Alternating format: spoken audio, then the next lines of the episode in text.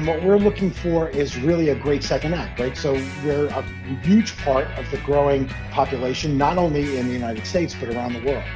So when we looked at the marketplace, we saw, look, people living longer, living better, wanting more, have the largest concentration of wealth. And as Dennis said, have these common kind of complaints of uh, sleep, pain, cognitive health, and anxiety. And we put all of that together to create Wisdom Essentials on the products that we're going to put to market.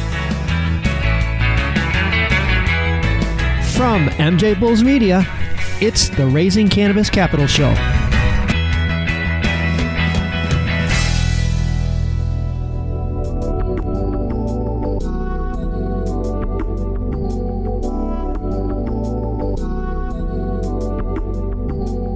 Today on Raising Cannabis Capital, we have a great show, especially for people my age. We're joined by Tom Lamb and Dennis Keene from Wisdom Essentials.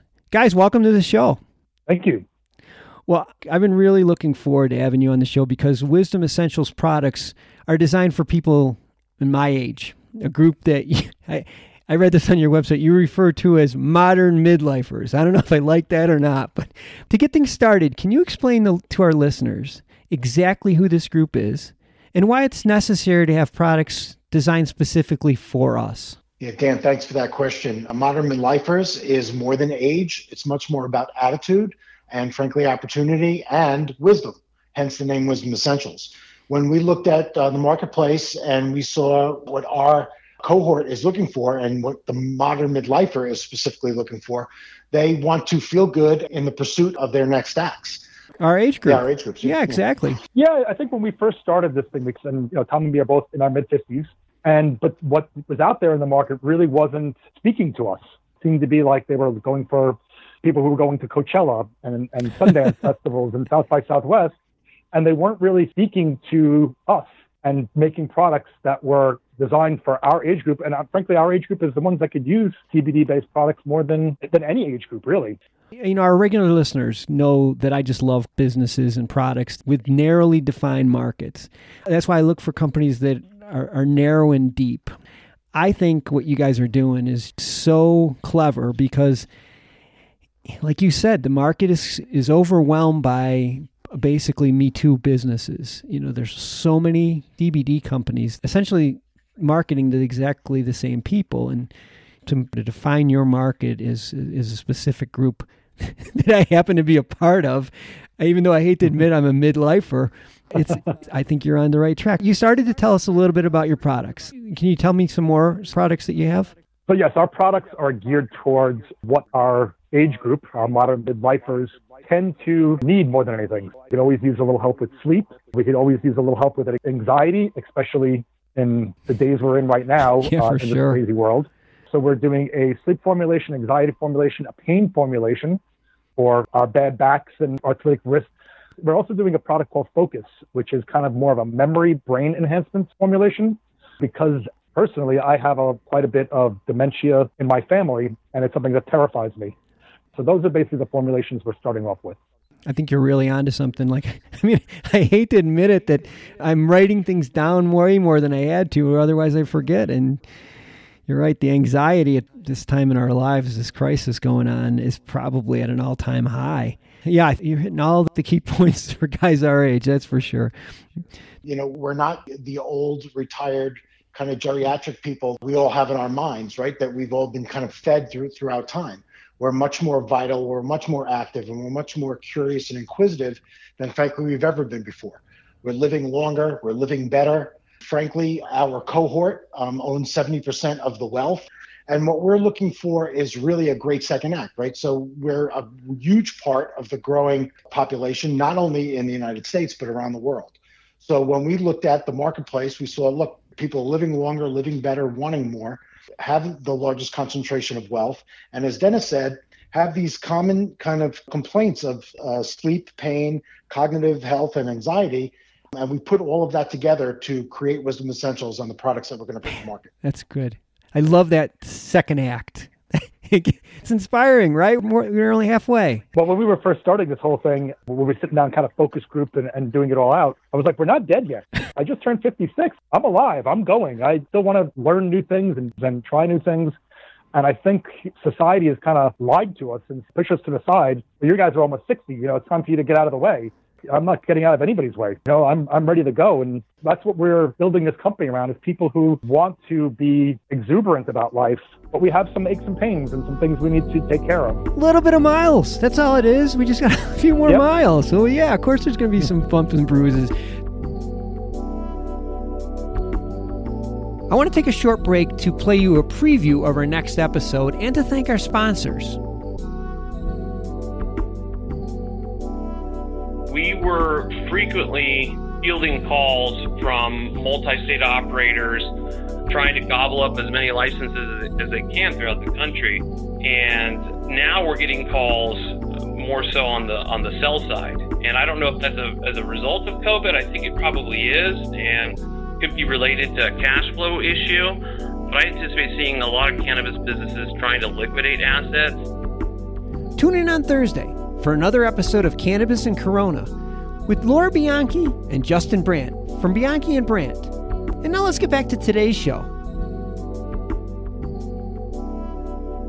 Talk about your go to market strategy. Like, how are we going to get this into everybody's hands? So we basically have a three-pronged strategy that we want to go go after. Obviously, e-commerce because e-commerce is the way of the future, and that's the easiest way to get scale and to reach as many people as possible. So we're building, you know, e-commerce platform right now um, and bringing these products to market kind of one at a time, but you know, but quickly, but one at a time, so that we're not wasting a lot of time. We're getting in market, getting our name out there, and letting everybody kind of see who we are and get introduced to us. So e-commerce is one. Second is that we'll be looking at opportunities to kind of direct market to where the modern midlifers are spending their, you know, basically their their second acts.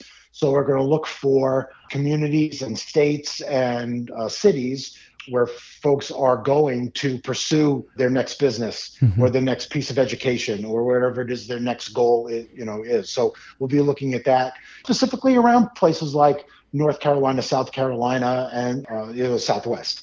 So that's two. And then third is at some point we'll be doing some more traditional retail and dispensary distribution. And we've got a couple of partnerships that are lining up for us there. By the end of this process, we'll have a three pronged retail strategy as far as our business plan is concerned. Yeah, I think that makes a lot of sense, especially the part about going to areas where we're heading. You know, we're getting away from the cold weather and you know moving down into the Carolinas and and launching our second act there. I, I think that makes a lot of sense.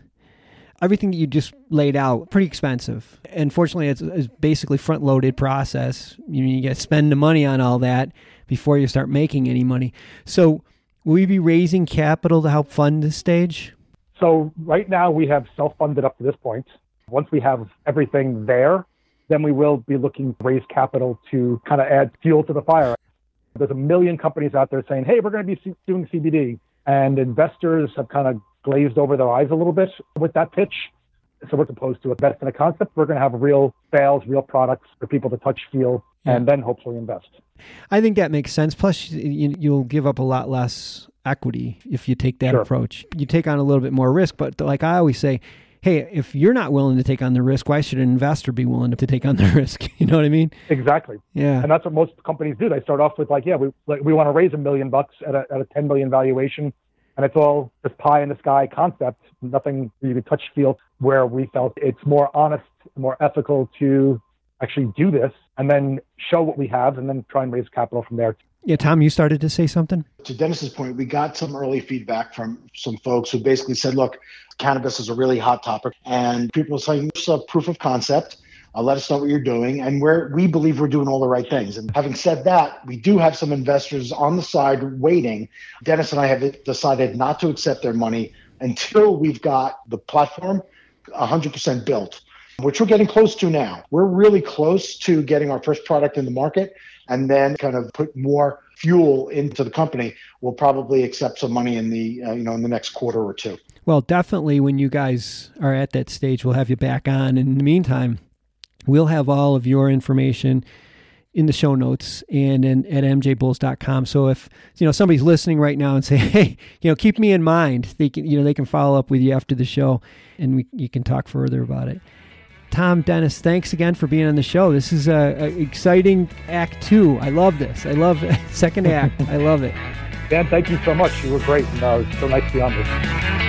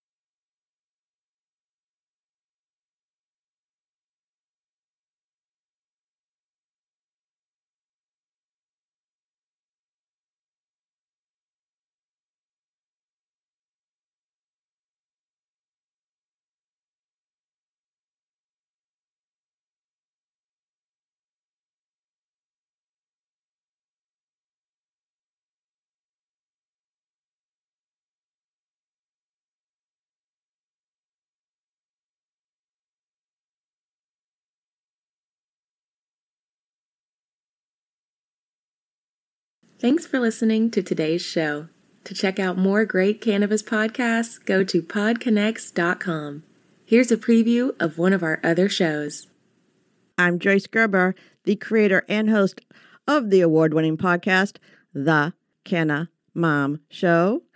And we are on a mission to enhance the impact women have on this industry as business professionals, healthcare providers, policy advocates, caregivers, moms, by sharing and preserving their stories of love and kindness, wisdom, and hope. I am so grateful to have found my tribe of Canna podcasters right here on PodConX and look forward to our work of crushing the stigma around cannabis and caregivers and building this new industry together.